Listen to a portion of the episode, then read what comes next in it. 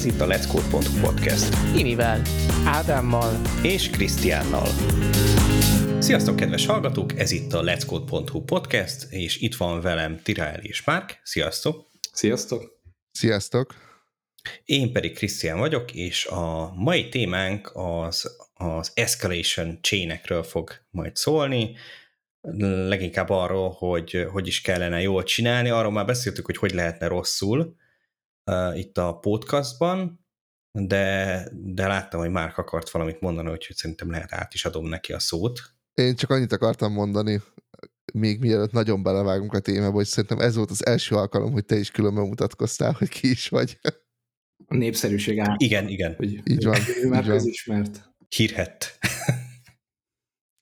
Mindegy, zárójelbe de... zárva. Igen, igen, igen. Na, de akkor, akkor tényleg, Márk, hát te elvileg ilyen SRI-ként dolgozol ott, ahol, aminek nem mondjuk ki a nevét,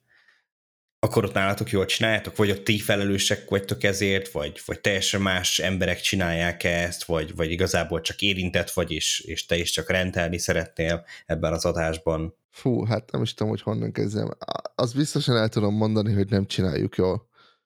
Uh, rengeteg olyan dolog van, ami már nem értek egyet, vagy nem tetszik, ahogy csináljuk, de most ilyen, ilyen-olyan politikai okok miatt éppen így kell csinálni.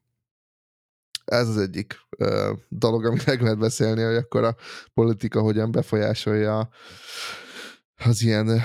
riasztást, vagy duty de egyébként nálunk olyan szempontból egy érdekes uh, helyzet van. Egyébként majd lehet, hogy igazából annyira kiderül majd, hogy nem is annyira különleges, de hogy ahol én dolgozom, az egy olyan csapat, ami egy ilyen központi platform engineeringnek mondható csapat. Igazából SRI-nak hívjuk, de igazából inkább platform engineering szerintem. És eh, hát nyilván van egy csomó központi szolgáltatás, amit, eh, amit mi futtatunk a különböző fejlesztő csapatoknak, úgyhogy ezeket nyilván mi, monitorozzuk, mi kellünk fel rá, hogyha ha valami félre megy, ide tartoznak egyébként nem csak a feltétlenül a produkciós rendszerek, hanem a build infrastruktúra, meg még egy csomó minden más is, és akkor nyilván azok a fejlesztő csapatok, akik meg productionben futtatnak mindenféle szolgáltatásokat, őnekik is van egy duty meg egy adag alertjük, ami, ami meg hozzájuk esik be. Úgyhogy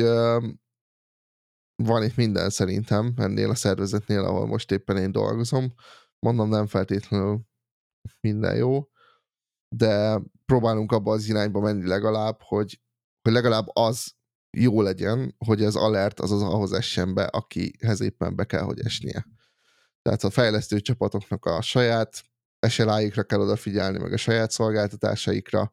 nekünk pedig elsősorban azokra az ilyen shared service amit, amit még ehhez pluszba futtatunk. Aztán vannak ilyenek egyébként, amivel például pont annyira nagyon nem értek egyet, hogy mondjuk vannak ilyen alertek, hogy túl sok a 400 error, és akkor ez például hozzánk esik be. És hogyha valaki nem tudom, elront valami URL-t, vagy elkezd valami olyat hívogatni, ami nem létezik, akkor nekünk erről jön egy alert, ami éjszaka felébreszt, hogy túl sok a 400 error, és akkor nem szoktam boldog lenni, amikor ilyenre kelek. És mi olyan uh, alert van, ami mondjuk tényleg jól célzott és, és hozzátok fut be? Tehát, hogy olyat is tudsz mondani, vagy az már tényleg nagyon ilyen, ilyen uh, titok lenne, hogy igen, tényleg ez olyan alert, ami, ami mondjuk minket érint, és, és az jól van bekonfigurálva, mert mondjuk nem tudom, mit csináltuk. Hát szerintem ez nem feltétlenül alert függő, hogy jól van-e bekonfigurálva, vagy hogy ki csinálta, mondom, szerintem az a lényeg, hogy ahhoz essen be az alert, akihez be kell esni, aki tud azzal a valamivel bármit is csinálni, és például ez a 400, 400 erroros alert, ez például pont olyan, amivel mi nem tudunk mit csinálni, azon kívül, hogy elmegyünk, megpróbáljuk kideríteni, hogy honnan jön, meg hova megy, és elmegyünk az a csapathoz, akinél véljük a problémát, tehát ez például pont egy rossz példa, de hogy egyébként ettől eltekintve nyilván vannak olyan alertek, aminek hozzánk kell beesnie, például ha valamelyik adatbázis szerverrel, szerverrel van valami probléma, akkor, akkor ott nyilván nálunk fog először csörögni a page duty, nem a, nem a fejlesztő csapatoknál, ugyanígy az összes ilyen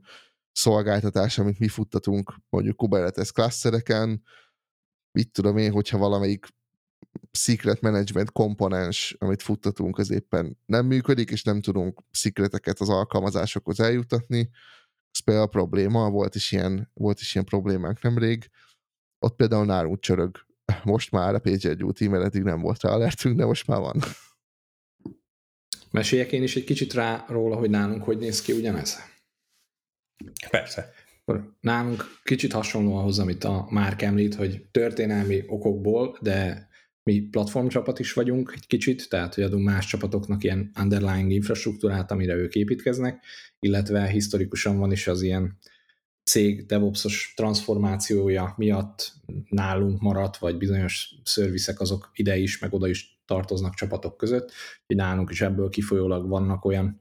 alertek, amit kapunk mi is, kap másik csapat is, adott esetben redundánsan ők is monitorozzák, mi is monitorozzuk, olyan is van, ami biztos, ami biztos mondjuk riaszt nekünk az, hogy más csapatoknál az ő alerting rendszerükbe túl sok hiba jön, vagy hogy mit tudom én, itt, amit a Márk is mondott, hogy túl sok 400-500 akármi hiba van az oldalon, amit azért ritkán tudunk mi okozni, de, de akár lehetne nálunk is, úgyhogy vannak ilyen, ilyen közös lónak túros a hát a szituációk, de nagy részt azért az van, hogy a saját infrastruktúránkat, a saját felelősségünk, felelősségi körünkbe tartozó szolgáltatásokat monitorozzuk, és ideális esetben ez csörög, illetve, hogy vannak már olyan esetek is, amit erről is mondott a már példát negatívumként, hogy, hogy kicsörög az éjszaka közepén egy olyan ö, probléma, ami, ami lehet, hogy nem annyira fontos, vagy a megoldás az ráérne ö, napközben is, és nem feltétlenül éjszaka kell erre fölkelni, ezekre már nálunk voltak kísérletek, illetve folyamatosan ritkítjuk ezeket az ilyen típusú metrikákat, hogy ezek ne csörögjenek ki éjszaka hétvégén, hanem, hanem inkább csörögjön előző nap, hogy majd be fog telni, majd nem tudom én ezzel csinálni kell valamit, és, és ne pedig akkor csörögjön, amikor már adott esetben közelebb van a, a riasztási értékhatárhoz, viszont, viszont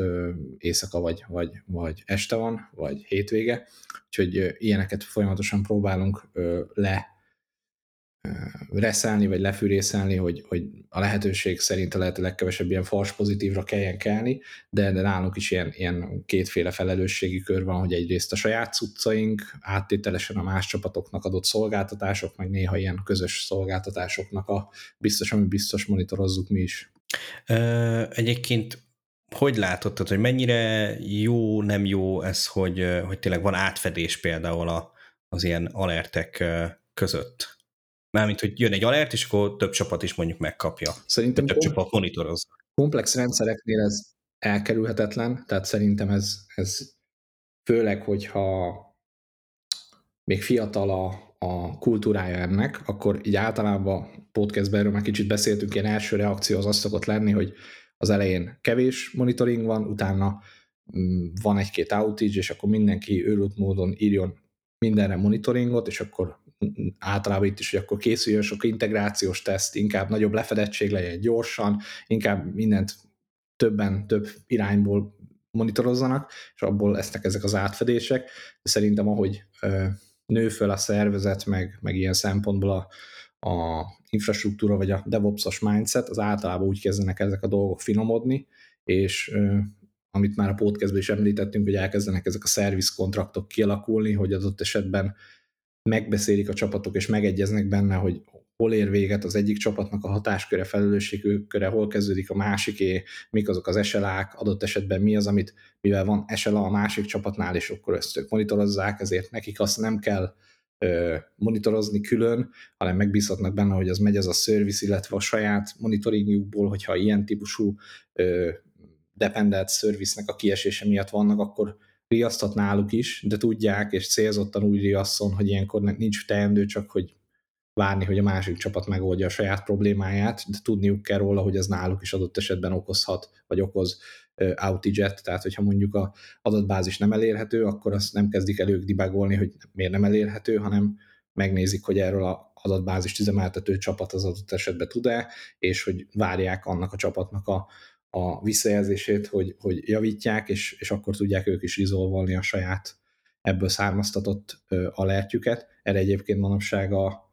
a népszerűbb ilyen alerting framework vagy PagerDuty, stb. Az, azt kezeli is, tehát ott is lehet ilyen ö, kaszkádolást az alertek között csinálni, és meg lehet mondani, hogy ez, a, ez az alert, vagy ez az incidens, ez ettől a másik incidenstől függ, és akkor, akkor fog ez majd resolvolni, ha az resolvol, és akkor ez megcsinálja azt, hogy gyakorlatilag nektek nem riaszt újra, amíg az a dependent alert az, az open státuszban van, viszont hogyha az recoverel, és a tietek nem, akkor pedig újra elkezd riasztani, mert akkor téves volt az a feltételezés, hogy csak ennek a recovery-től függ a tietek. Úgyhogy ezt, ezt így lehet tech oldalról is ö,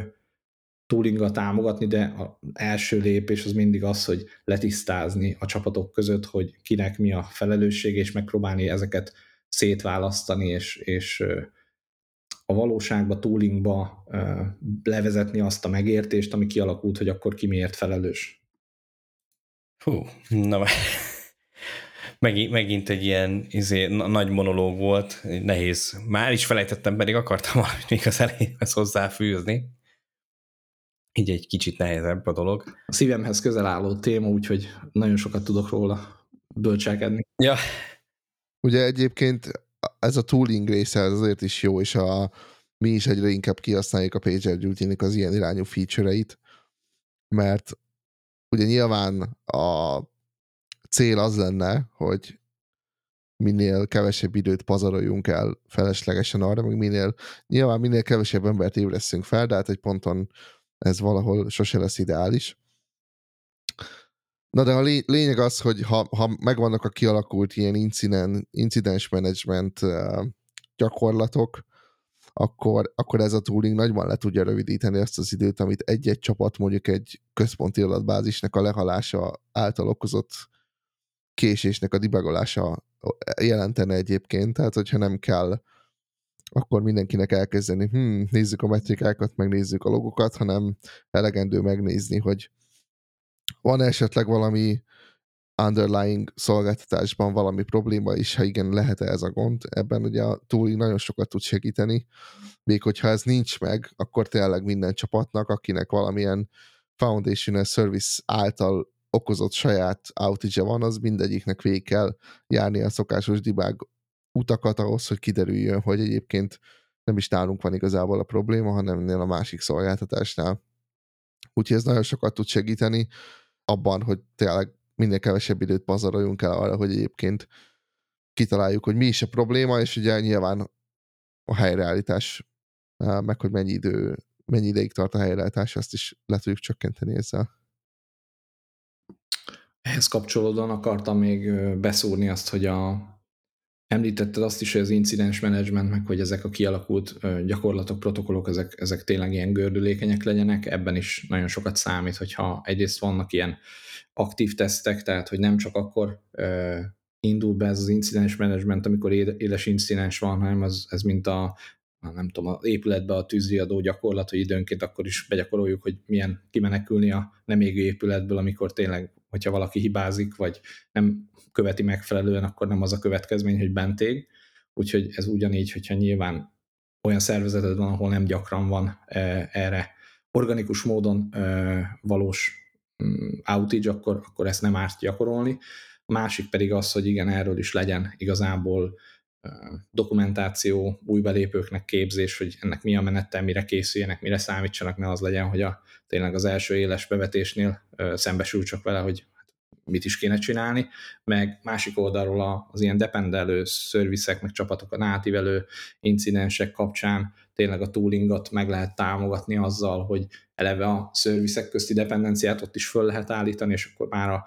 a riasztásnál láthatod, hogy a, olyan szervizetekből jött a riasztás, ami dependelezett ettől a öt másik szerviztől, és abból az öt másikból az egyik az éppen riaszt. Tehát, hogy azon is van már aktív riasztás, tehát valószínűleg a tiéd is abból származik, és amiatt van. A másik pedig az, hogyha csapatok között vannak, ez most már cégeknél elég elterjedt, hogy public facing szervizekre, endpointokra, szolgáltatásra már vannak majdnem minden nagyobb ilyen cégnek status page ahol meg lehet nézni, hogy van-e éppen folyamatban lévő outage, illetve hogy melyik szervizek működnek éppen a saját metrikáik alapján kifogástalanul, hogyha ugyanígy a microservices architektúrában is,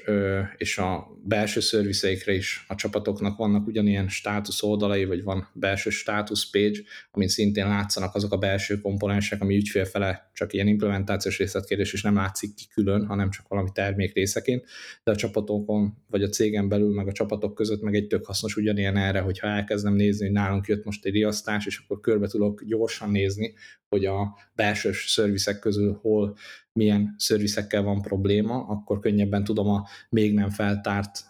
összefüggéseket, dependenciákat is könnyebben megtalálni, és rájönni, hogy igen, nem, nem kell nekem is elkezdeni most nem tudom én a kódot túrni, mert látom, hogy a másik csapatnál, akinek egyébként tényleg használom ezt a szolgáltatását, nála van egy aktív, aktív éppen folyamatban lévő ügy a status page jut eszembe egyébként nagyon, szerintem nagyon vicces dolog, hogy nem tudom mennyire nézegetitek a különböző ilyen sas szolgáltatásnak a status page-eit, de hogy az ilyen jó kis no blame culture jegyében elkezdték sokan fölvenni azokat a szolgáltatásokat a saját page akikre egyébként ők is építenek, tehát az ilyen Circle CI meg társai például fölveszik a GitHub apit, meg a GitHubnak nem tudom milyen szolgáltatásait a saját status page hogy az legyen a piros, hogy azzal van valami, ne a saját szolgáltatásuk, hogy lehessen mutogatni. Nem nálunk ne. van a baj, ne, nem nálunk, nem miattunk nem megy a bildetek, hanem a GitHub miatt. Szerintem ez nagyon vicces. Szerintem onnantól kezdve, hogy kialakulnak ezek az SLA-k, meg, meg elindul az, hogy, hogy vállalunk valamiféle rendelkezésre állást, és ha ehhez adunk eszközt, hogy látszódjon, hogy ezt tartjuk, nem tartjuk, akkor ez egy ilyen organikus muszájból ki kell, hogy alakuljon, hogy lehessen a fölöttünk lévő, alattunk lévő, általunk használt dependelt third mutogatni, hiszen különben mindig mindenki miatt neked kéne tartani a hátad, ami egyik oldalról egyébként tök mindegy. Tehát, hogy adok egy szolgáltatást egy másik cégnek, valamilyen szempontból, hogyha nem az van, hogy ők hozzák ezt a third partit, és igazából a, én csak egy ilyen integrátor cég vagyok szolgáltatók között, de hogy, hogy így vagyok felelős érte, akkor, akkor, akkor valóban lehet egy mentség, hogy hát igen, a mi oldalunkon minden okés volt, és a másik cég, akit ti szintén használsz, miattuk nem ment így a, nem tudom, a GitHub action vagy a, vagy a akármit, de hogyha én választottam azt a third party szolgáltatót, akire én építem az én termékemet, és a te, mint ügyfél szempontjából mindegy, hogy én melyiket választom, akkor az, azt kicsit olyan álságosnak érzem mutogatni rájuk, hogy hát igen, miattuk állunk, miattuk állunk, hiszen ez a blame rolls uphill, tehát hogy a felelősség mindig fölfelé gurul, ez a mi választásunk volt. Ez ugyanúgy, mintha azt mondanád, hogy a, nem tudom, GitLabnál volt anna, hogy letörölte a 800 számú dolgozó a produkciós adatbázist, hogy Értem, de hogy ez akkor is nem a 800 számú dolgozónak a problémája, hogy letörölte, hanem a cégé, mert az ő embere csinálta, az ő ügyfelei fele, ő a felelős, nem lehet ezt így áthárítani egy, egy másik szereplőre, hogyha az a szereplő az a, az ő döntésük miatt van benne a, a képletben. Nyilván, meg nem is ezt mondom, hogy hogy, hogy nem része ennek a dolognak az, hogy egyébként valami funkció, valami másik szolgáltatás miatt nem működik. Tehát ezt a részét értem, meg hogy legyen is ott a postmortemben, vagy mármiféle riportban. Inkább az a része vicces nekem, hogy ez, ez kicsit ilyen marketing szagú dolog sokszor, meg inkább a, tehát a vizualizációja ennek azt akar, nem azt akarja szolgálni, hogy te információt kapjál, hanem azt akarja szolgálni, hogy én zöld vagyok, az a másik meg a piros, tehát hogy no blame, nem az enyém a, nem az enyém a blame. Kicsit ilyen mosom kezeimet jellegű indítatásúnak érzem ezt a fajta vizualizációját annak, hogy hol is van a probléma. Az információ tartalmat azt értem, de hogy ezt bárhova szövegesen is le lehet írni, hogy egyébként most az én szolgáltatásom azért nem megy, mert ez a másik sem megy. Egyébként igen, tehát hogy az ilyen incident response-ba szokták ezeket beleérni, hogy igen, elkezdtük, nem tudom investigálni, és akkor e- ez a ez a baj, ezekkel van a probléma, náluk nem megy valami, stb. Nem az, hogy oké, okay, már tényleg ilyen status page-re kiírod ezt. Tehát, hogy így is úgy is meg lesz az, hogy, hogy, hogy jó, lehet, hogy nem fogod nevesíteni, hanem csak azt mondod, hogy nem tudom, XY valamit szolgáltatónk, nem megy, valami ez a baj vele, ekkor kezdődött a probléma, de, de az, hogy ilyen status page-re is felved, nem tudom, az tényleg inkább ilyen PR feeling. Igen, viszont ez látszik, hogy hát ilyen kapitalista cégek azok így működnek, sokszor látom azt is, hogy ha kompeten, vagy konkurens cégnek a, az outage kapcsán a másik cég az egyből a saját szociális médiába kiírja, hogy jaj, szegények, érezzünk együtt, együtt velük, vagy hogyha tudunk bármibe segíteni, vagy hogyha az ügyfeleknek kéne, nem tudom én, gyorsan alternatíva, akkor mi tudunk gyorsan adni valami segítséget, tehát hogy ilyen látszólagos ö, segítség, meg, meg, meg ö, együttérzés a másik céggel, de hogy igazából PR ö, move, és csak azért van, hogy meg lehessen mutatni a saját szolgáltatásunk követőinek, hogy a, a konkurencia az éppen, éppen szintén bedőlt, és hogy, hogy ez is ilyen kicsit ilyen nem tudom, verseny a cégek között, és hogy az egymásra mutogatás, meg ugyanez fölfele is, hogyha abban a pillanatban, ahogy a XY startupnak egy OTJ kapcsán kiderül, hogy igazából a AVS-sel van mondjuk probléma, akkor nagyon könnyen lehet azt mondani, hogy hát kezünk a levegőbe, hát az AVS, hát nekik nem lenne szabad, és az, hú, hát ha ők állnak azzal, mi nem tudunk mit csinálni, és innentől kezdve mi nem vagyunk felelősök azért, mert egy ilyen nagy szolgáltató, amire mi támaszkodunk, az, az most éppen egy, egy, egy nagyobb outage-et szenved el, tehát hogy ez, ez bele van programozva a játékszabályokba, hogy mindig mindenki igyekszik a, a lehetőségeihez mérten az ő felelősségét, vagy ennek a látszólagosságát csökkenteni, és, és, és kihasználni az ilyen marketing lehetőségeket arra, hogy az ő termékét, vagy az ő uptime-ját megmenőzzön vele, hogy náluk bezzeg nincs outage. Na, viszont már vagy 300-szor említettük itt az adásba az SL8, ugye a Service Level, uh, Service Level Agreement-et. És ugye Tiraelnek a, a szívéhez közel álló téma ez, úgyhogy nem tudom, hogy segítene kibontani ezt, hogy ez pontosan mit is jelent, mert ugye mert annyiszor emlegettük, és nem tudom, hogy lehet, hogy vannak olyan hallgatók, akiknek ez annyira nem tiszta, hogy akkor ez pontosan mit is jelent, hogy mi nyújtunk egy eszelét egy másik csapat felé, nem tudom. Persze, persze. Gyakorlatilag ugye elmondtad, ugye ez ezt jelenti, a rendelkezésre állását jelenti az adott szerviznek általában ahhoz, hogy ezt meg lehessen fogalmazni, ahhoz általában körül kell írni, hogy mit értünk a szerviz alatt, mi, mi számít ennek a szkópjába, mi nem számít bele, tartalmazza azt, hogy mik azok a service level indikátorok, eserik, amik, amiket mérünk, ami alapján ez a rendelkezésre állás megállapításra kerül. A, ehhez kapcsolódóan nyilván lehetnek az adott service fejlesztő üzemeltető csapatnak SLO-i, tehát service level objektívjei, hogy mi a cél, hogy mekkora uptime legyen, mert ez is egy ilyen kétirányú e, problémakör, hogyha én csinálok egy 100%-os uptime-ot nagyon-nagyon drágán, de az ügyfeleimnek igazából a 99,99 az bőven elég, akkor feleslegesen fektettem bele a maradék egyezreléknyi, de általában ugye ez ilyen longtéles folyamat, tehát hogy a plusz 9-eseket azt ilyen nagyságrendileg több munka a végére tenni, tehát nem az van, hogy a, ha már 99%-nál vagy, akkor a maradék 1% az 1%-nyi erőforrás, hanem hogy ilyen nagyságrendel nő mindig, de hogy, hogy emiatt van egyrészt egy, egy eselád, hogy mit ígérsz az ügyfeleidnek, hogy mekkora rendelkezésre állás van, ott kifejted azt is, hogy ez milyen időben, hogy elosztva általában ugye a legtöbb cégnél az szokott lenni, hogy éves eselák vannak, és akkor ez azt jelenti, hogy ha 4-9 eset van, akkor nem tudom hány percig állhatsz egy évben, mert hogy az egy évnyi percnek, másodpercnek az annyi ezreléke az ennyi idő, és ki van az is bontva, hogy mi történik akkor, hogyha ha megszeged ezt az eselát, ki van az is fejtve, hogy ezt milyen módon méritek, hogy ne az legyen, hogy ő így méri, az ügyfél így méri, te úgy méred, és akkor utána veszekedtek rajta, hogyha például nem tudom én minden páratlan másodpercbe átatok, akkor ő azt gondolja, hogy, hogy hát százszerzékos outage volt, mert minden percben volt probléma a szolgáltatásra, te meg azt méred, hogy igazából, ha minden páros másodpercben álltunk, akkor 50%-os uptime volt, tehát hogy ezeket mm, le kell fektetni, hogy hogy van mérve, és mi számít e, ilyen szempontból outage-nek, és le van az is fektetve az eselában, hogy a nem teljesítés esetén milyen módon van kompenzálva az ügyfél, ez ugye lehet akár az is, hogy a, arányosan a szerződésben foglalt díjakat elengeded, lehet az is, hogy jóváírsz neki krediteket, lehet akár nyilván ködbért is lehet ott vállalni, tehát hogy ez adott szolgáltatástól függ, de a vége az az, hogy az SLA lefekteti, hogy a SLA tárgyát képező szolgáltatásnak a rendelkezésre állása, milyen módon van mérve, milyen hány kilences van vállalva, és a, amelyben ez sérül, akkor ez milyen módon van kompenzálva. Még annyit tennék talán ehhez hozzá, hogy uh, ugye az SLA az, amit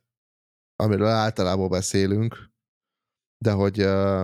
az SLA az igazából egy ilyen jogi dokumentum elsősorban, vagy ez maga a megegyezés az ügyféllel, és ugye amivel a fejlesztők találkoznak inkább, ez az SLI meg SLO, tehát az SLI lesz a kvázi konkrétan a metrika, ami alapján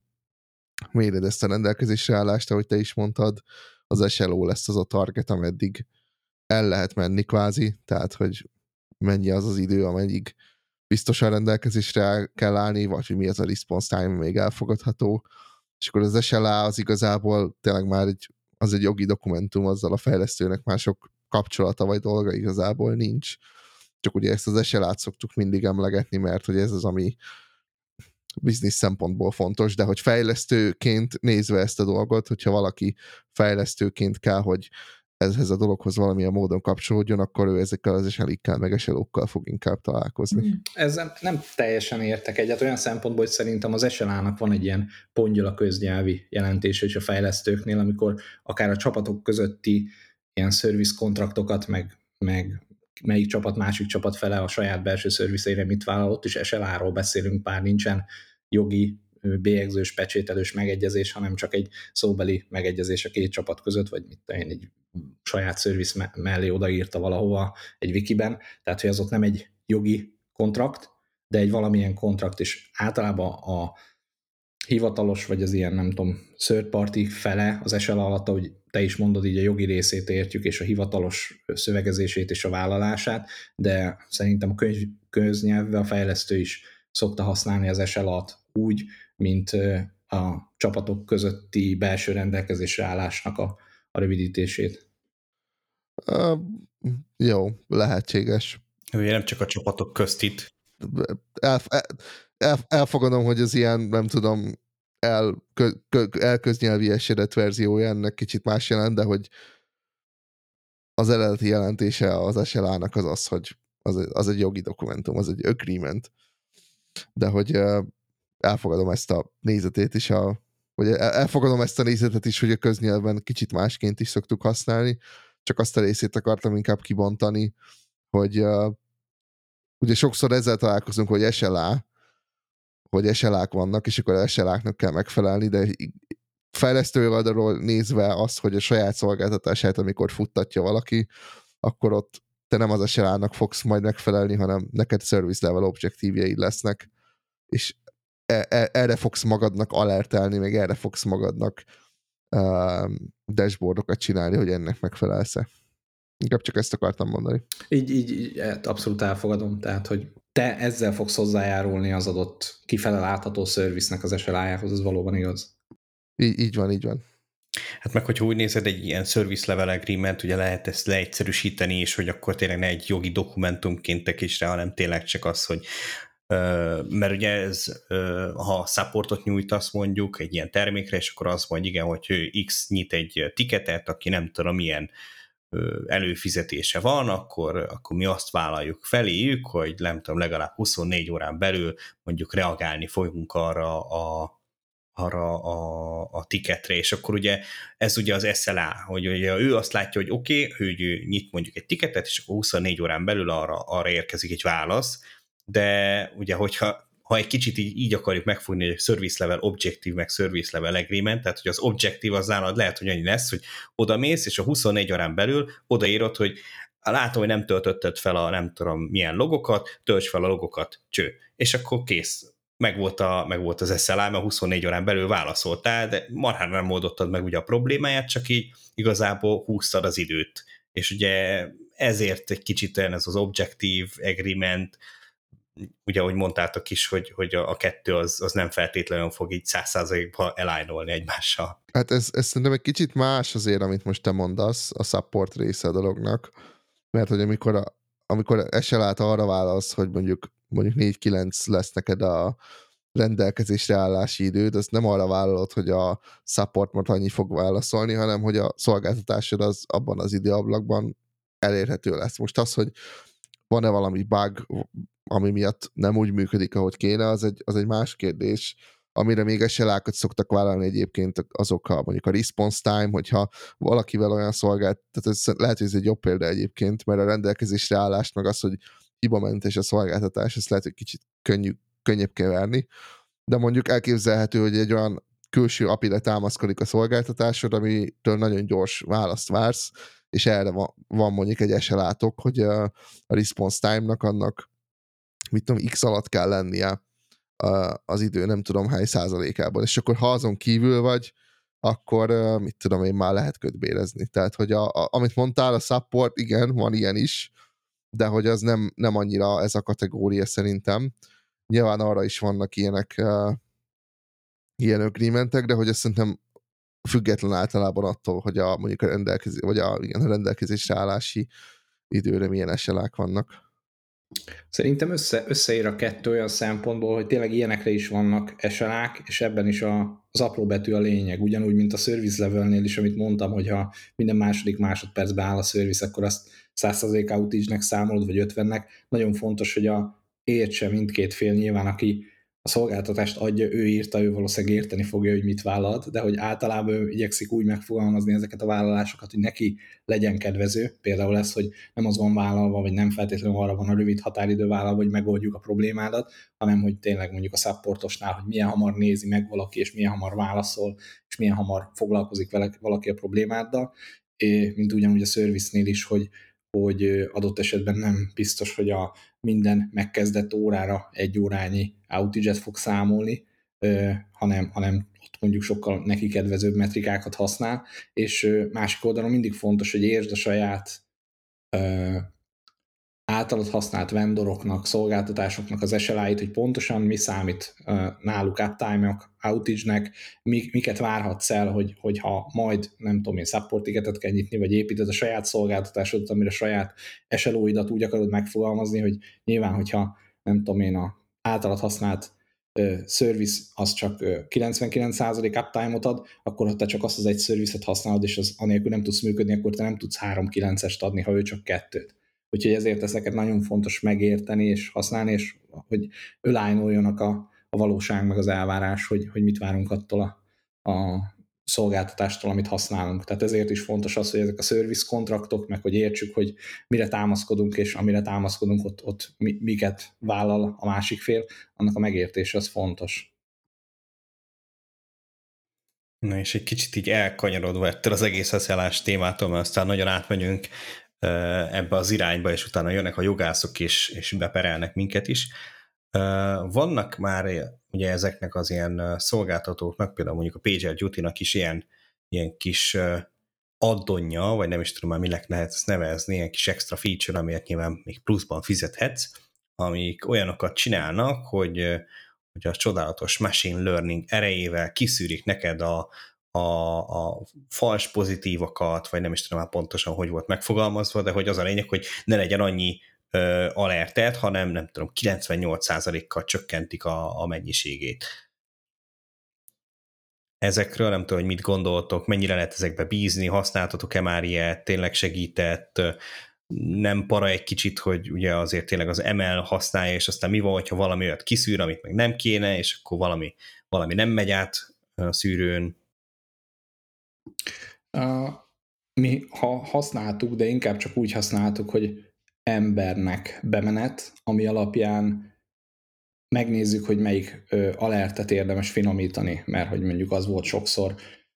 úgy mm, jelentkezve, vagy tehát például ilyeneket néz, hogy olyan alert, ami gyakran előfordul, és vagy nincsen ackolva, vagy ackolva van, és magától rizolvolódik, tehát hogy olyan metrika alapján végzi ezeket a, az elemzéseket, ami hasznos arra, hogy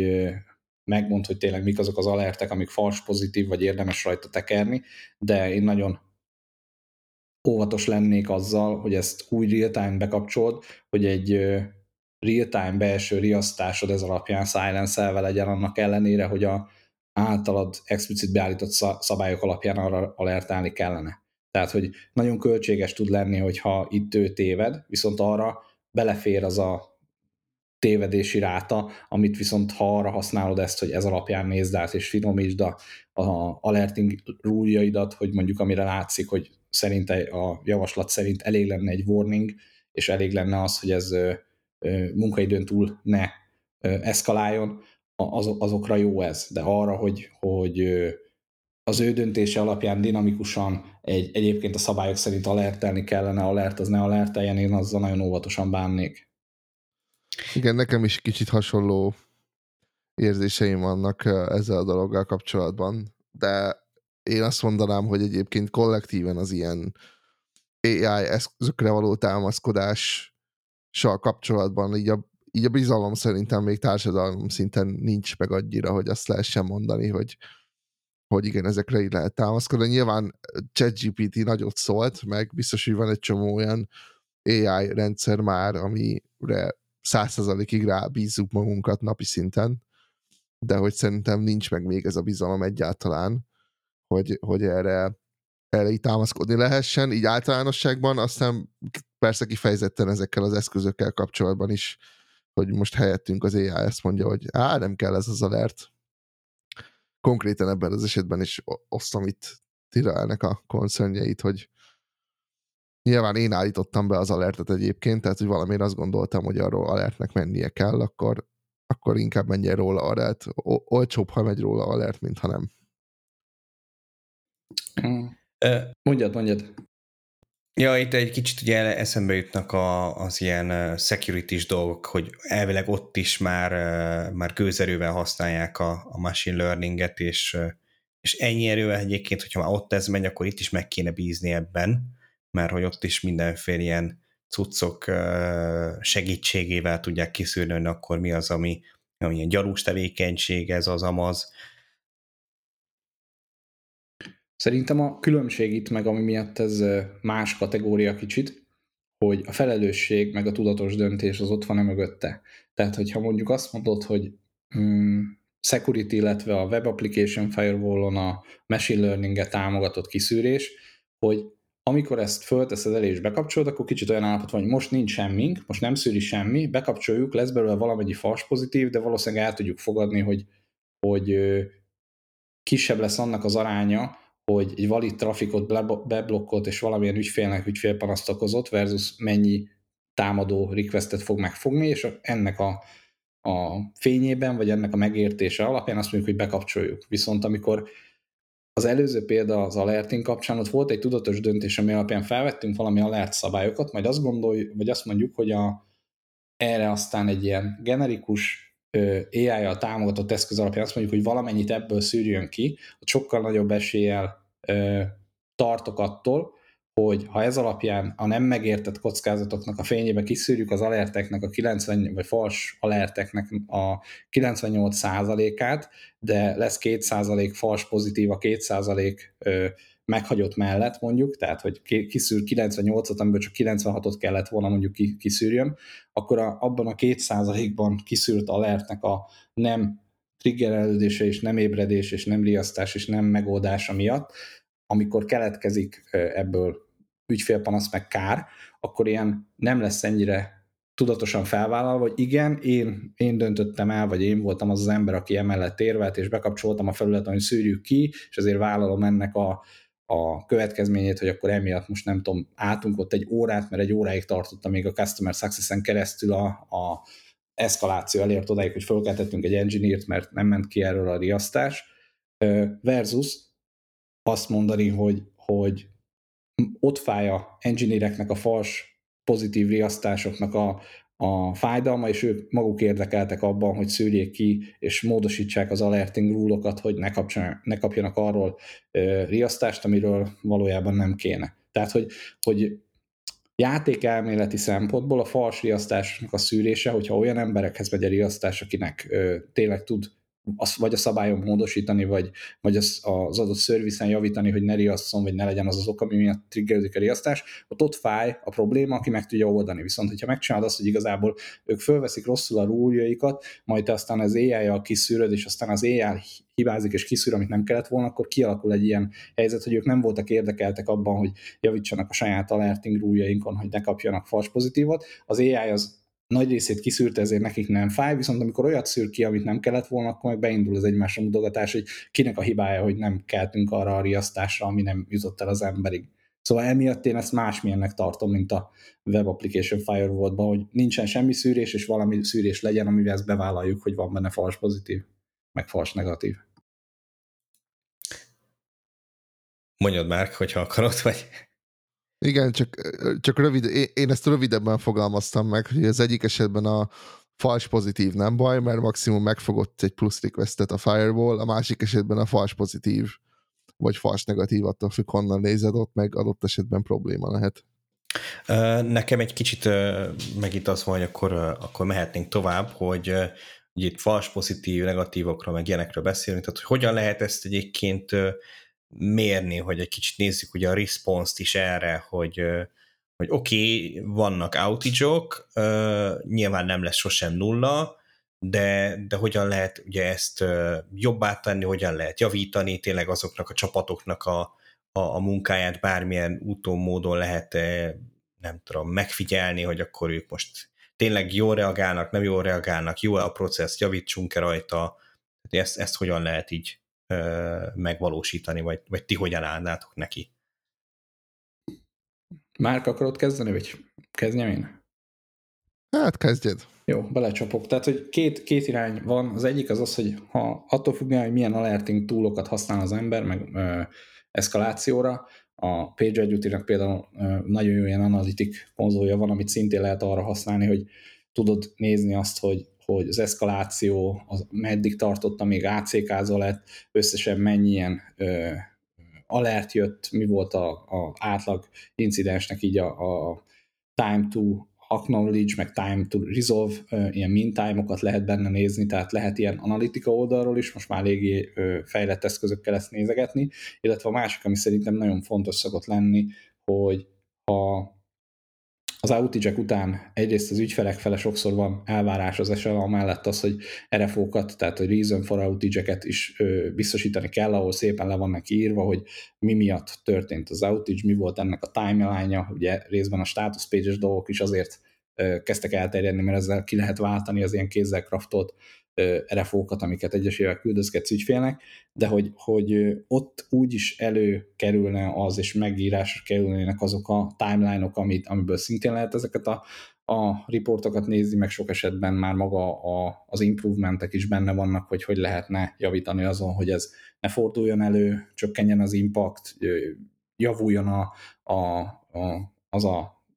válaszidő, ami alatt vagy megkaptad a problémáról az értesítést, vagy adott esetben meg is oldottad. Úgyhogy ezek segítenek abban, hogy, hogy legyen egy feedback loop a rendszeredben, vagy a szervezetedben, ami, ami folyamatosan tudja javítani ezeknek a, az incidenseknek a kezelését és a, a automatizmusát, meg a, meg a szervezetnek a, ehhez a hozzáállását, hogy kevesebb, jobb és gyorsabban megoldódó incidenseid legyenek. Most ahogy így ezt mondtad, így hirtelen az jutott eszembe, hogy csináltam, hát nem is tudom most már mikor pár évvel ezelőtt egy ilyen PagerDuty is uh, online képzést, amit a PagerDuty-sok csináltak, és uh, ott volt egy ilyen ellenőrző kérdés a, az egyik uh, modulnak a végén, hogy, hogy amikor a szolgáltatás visszaáll és újra működőképes, akkor ott véget ére az incident management process és akkor lehetett ott választani, hogy igen, nem, és ugye a legtöbben azt választották, hogy igen, talán még én is, és akkor utána jól lehordott minket az oktató, hogy, hogy dehogy is van vége, mert hogy utána mindenképp jön még a postmortem, vagy valami hasonló jellegű meeting, ahol meg kell beszélni a tanulságokat, meg amiket most, amikor most itt beszélt, és hogy egyébként ez szerintem még, még nem ágyazódott be annyira, hogy, hogy egy ilyen postmortem meeting az igenis része ennek az incident management processnek, tehát amikor vége van a dolog, akkor nyilván hátra lehet dőlni, meg letöröljük az izzadságot, de hogy utána nem feltétlen azonnal, de hogy ameddig még friss az információ, eh, ameddig mindenkinek a fejében még ott van, illetve jó esetben le van írva, de hogy még mindenkinek a fejében ott van az, hogy pontosan mik történtek, akkor addig kell feldolgozni még ezeket a dolgokat, és addig kell tanulni belőle, illetve a különböző ilyen plusz action itemeket meghatározni a jövőre vonatkozóan. Úgyhogy én azt mondanám, hogy ha röviden kéne válaszolni a kérdésre, akkor én azt mondom, hogy ez csak iteratívan és csak gyakorlattal lehet javítani ezeken a dolgokon, mert magától e, egyik, egyik alert, meg egyik e, incidens management workflow sem fog javulni. Krisztián, úgy érzed, választ kaptál ezzel a kérdésedre? Ja, persze, persze. Ö, mindenképpen. Egyébként én is nyilván hasonlókra ö, gondoltam, csak ez ilyen ugye úgy kéne feltenni a kérdést, hogy akkor ebből, ebből más is tanuljon. Abszolút. Próbáltam valahogy úgy. Uh, Egyébként nem tudom, hogy... csak, bocsánat, hogy még egy, még egy plusz dolgot hagy mondjak ezt, hogy a, vagy inkább csak egy ilyen plusz információ, hogy ugye említettem ezt a PagerDuty is képzést, van nekik egyébként egy publikus ilyen incidens management frameworkjük, ami fönn van azt hiszem valahol a weboldalukon, majd, majd bedobom a linket a Slackre esetleg valahova, ami szerintem nagyon tanulságos és elég részletes, és ők konkrétan ezt használják belül is egyébként, tehát hogy a, talán csak a telefonszámok meg a, az egyéb ilyen kontaktinformációk nincsenek benne, de hogy ők konkrétan ugyanezt a guide-ot használják belül is, és uh, nagyon jól kidolgozott, és nyilván mindenkinek a saját szervezetére kell valamilyen szinten szabni ezeket a folyamatokat, de hogy szerintem talán az egyik legjobb ilyen publikusan elérhető információforrás most. Hát meg hogyha már, igen, meg hogyha már mondtad, akkor ugye ott be is van most már náluk túlig is építve a postmortemnek a, a megszervezésére, megválaszolására, tehát hogy most már konkrétan, amikor ott van az incidens és resolve akkor ott van mellette a create postmortem gomb, tehát elég, Na, azt még nem is láttam. Elég, eléggé integrálták, meg adja is magát, meg nyilván így is könnyebb nem elfelejteni ezt, hogyha nem az van, hogy tudod, van ez a tooling, amiben tényleg itt lezáródik ez a folyamat, de ne felejtsd el, hogy ott egyébként másik toolingba meg kéne folytatni, hanem hogy az ott van benne és együtt jár, és lehet ezeket is ott kezelni, menedzselni, meg úgy emlékszem, hogy most már tényleg ilyen mindennel összeér az integrációjuk, hogy lehet benne ilyen endpoint monitoringot is úgy definiálni, hogy már nem kell, tehát régen úgy volt, hogy kell valami, ami monitoroz, és az csak alertálni tud a PagerDuty-val, most már a PagerDuty is tud ilyen endpoint monitoringgal, mint ahogy például egy külső túllal, nem tudom, pingdommal, bármivel nézegetted régen, hogy nem tudom, bejön a kezdő oldal, ezeket most már mind meg lehet a, a PagerDuty-ba is definiálni, ezt össze is lehet kötni az ott esetben a service is, tehát hogy a, a szerviceidnek így az endpoint monitoringját is bele lehet tenni, és akkor így a szervizeknek az automatikusan uh, definiált ilyen dependencia gráfia alapján ezt így tudja a szervizekből kieső alerteket is úgy kezelni, hogyha tudja, hogy az underlying service miatt dölt be a fölötte révő arra támaszkodó szervizek, akkor nem riaszt mindenkit végig, vagy nem úgy, meg mutatja, hogy azért, mert, és ugyanígy a végén, hogy amikor meg megoldódik, akkor meg megint csak lehet olyan postmortemet, ami így a service gráf, gráf alapján érintett szervizeknek a tíméből az embereket automatikusan így bele tudja hívni, meg stb. Szóval tényleg nagyon ilyen integrált csomagot tudnak már adni, de nem akarom feltétlenül arra kihegyezni, hogy mennyire jó a page együtt, és használja mindenki az, de, de ebbe egy elég komplex ö, megoldás van a legtöbb ehhez kapcsolódó ö, use case-re. Igen, azért annyit hozzátennék, hogy, hogy nyilván rengeteg jó feature-t is belepakoltak, de azért kerültek be olyan feature-ök is, amivel most már azt is könnyen el tudják adni, hogy mondjuk a management is kapjon valami PagerDuty fiókot, és ugye a PagerDuty-ban szítek vannak, nem, nem nézik azt, hogy ki milyen róla van bent, de azt hiszem most már vannak ilyen rólok is egyébként, hogy, hogy ilyen observer, nagyon, aztán eddig is volt. Tehát, hogy már 6-7 éve biztos, de lehet, hogy még régebben. ez de, nem... de most hát nem, azt, nem mondom, hogy új, de hogy szerintem ilyen pár évvel ezelőtt került be egy csomó plusz, plusz ról, ami mind csak arra szól, hogy egyébként milyen szinten látod át ezeket a dashboardjaikat. Tehát, hogy egy csomó plusz olyan ról került bele, hogy mit tudom, egy CEO-nak adhatsz egy accountot, és akkor ő lát mindent. Ez, ez nagyon jó egyébként szerintem. Tehát, hogy én ezt nem negatívumként élem meg. Olyan szempontból meg nyilván érthető, hogy ők minél több szítet akarnak eladni, és a szervezetnek minél nagyobb körét akarják ebbe belehozni. De például az, hogy a, a customer success az közvetlenül tud az adott servicehez, vagy, vagy generikusan egy ilyen szevegyes service-re felvenni olyan riasztást, hogy nem neki kell mondjuk hívogatni, a, a engineering csapatot, vagy kétféle ilyen eszkalációs csatornát fenntartani, hogy ha ügyfél jelzi, akkor így, nem tudom én, eszkalálom az engineeringnek, míg a engineering magának meg úgy eszkalál, hanem, hanem ő be tudott lépni, és fel tud venni egy szev issút, ami ugyanúgy eszkalálódik, mint hogyha valami ö, alertingből jött volna a riasztás, hogy megállt, úgyhogy ez szerintem tök jó, az is nagyon jó, hogy a menedzser ezt tudja látni, nekem már volt az is hasznos, hogy amikor a szervezetbe kellett érvelni amellett, hogy adott esetben miért vagyunk túl kevesen a duty-ban, vagy miért kéne többet, vagy miért kell időt fordítani arra, hogy a fals alerteken ritkítsunk, akkor tök jó lehetett mellé rakni a, a Analytic dashboardból azokat a riportokat, amiket a menedzser belépve szintén meg tudott nézni, és nem csak screenshotokat küldözgettem neki, nem ő is tudta queryzni, hogy lássa, hogy mennyi alert generálódik, mennyi lesz ebből, ami ténylegesen emberhez odaért, mennyi volt az, ami off hourban, tehát hogy hétvégén éjszaka kicsörög embernél, ami miatt tényleg az van, hogy, hogy föl is kellett kelnie. Úgyhogy ez, ez tök jó, hogy ilyen integrált, és, és nem az van, hogy ez egy ilyen tech csapatok használják csak, és senki más a szervezetben nem tud róla, hogy mi ez, meg mire jó. Én, én is azt akarom mondani, hogy rossz, hogy ezek a funkciók benne vannak, meg hogy több embert be lehet vonni most már, hanem inkább van egy ilyen fura érzésem azzal kapcsolatban, hogy oké, okay, most akkor fixen belokkolódsz a duty és olyan emberekért is full seatet fizetsz, aki egyébként mondjuk belép havonta egyszer, és csak egy riportot megnéz, vagy mondjuk belép, és mondjuk megnézi, hogy igen, most incidens van a status page alapján is, tehát, hogy egy kicsit ilyen rip-offnak érzem azt, hogy oké, okay, értem én, hogy vannak, akik aktívan is használják ezt a funkciót, és ő nekik kell valami seed, de hogy miért nem lehet az ilyen read-only accountokat mondjuk ingyen adni. Jó, mondom, ez kicsit csak ilyen keserű szájérzés, de hogy nem azt mondom, hogy ezek rossz funkciók, inkább csak kicsit ilyen dobva ah, a mézes madzag, dobva a mézes le, madzag, és az árazásba egy kicsit így, így ezt jobban megkülönböztetni, értem így akkor a problémádat, ezt el is tudom adni, hogy lehetne annak arányában, hogy mennyire aktívan, vagy mennyi palettáját használja a feature setnek. Ja, hát ez, ez a része az, ami nekem nem szokott hát itt lenni, igen, mert általában nem én győzködöm a menedzsert, hogy de csináljon magának accountot, ő meg meg tudja érvelni magának, hogy erre miért van szüksége, és azért nem annyira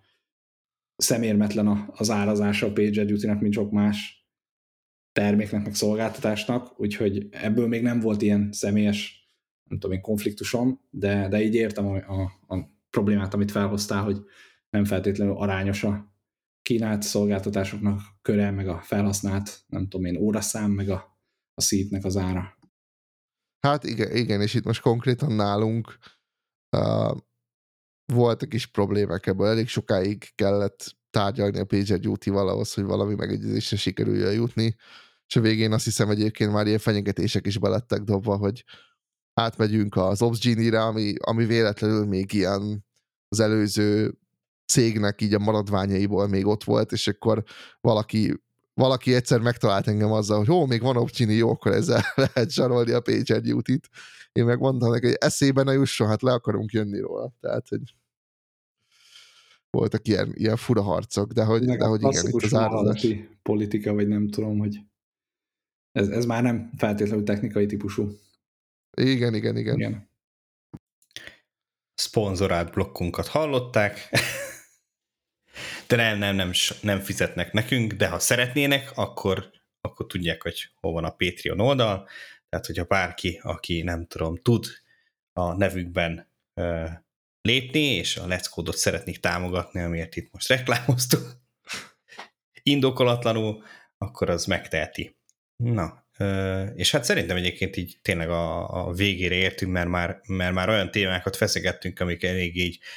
kiesnek ebből a, ebből a eredeti témakörből, tényleg sok mást érintettünk, úgyhogy kedves hallgatók, hát akkor ti is meséltek nekünk arról, hogy, hogy mit használtok arra, hogy az ilyen outage és hasonlókat trekkeljétek, eszkalációkat hozzatok benne létre, csak nem PagerDuty-t, vagy esetleg azt a bizonyos OpsGenie-t, amit ugye a Mark emlegetett, vagy nem tudom, Logic Monitor, vagy mi is a, az a másik. Tehát erről tudtok nekünk írni, ezt meg tudjátok tenni a Slack csatornánkon, a letscode.hu per Slack címen,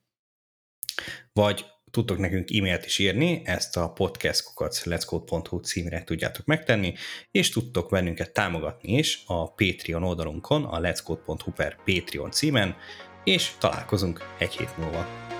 Sziasztok! Sziasztok!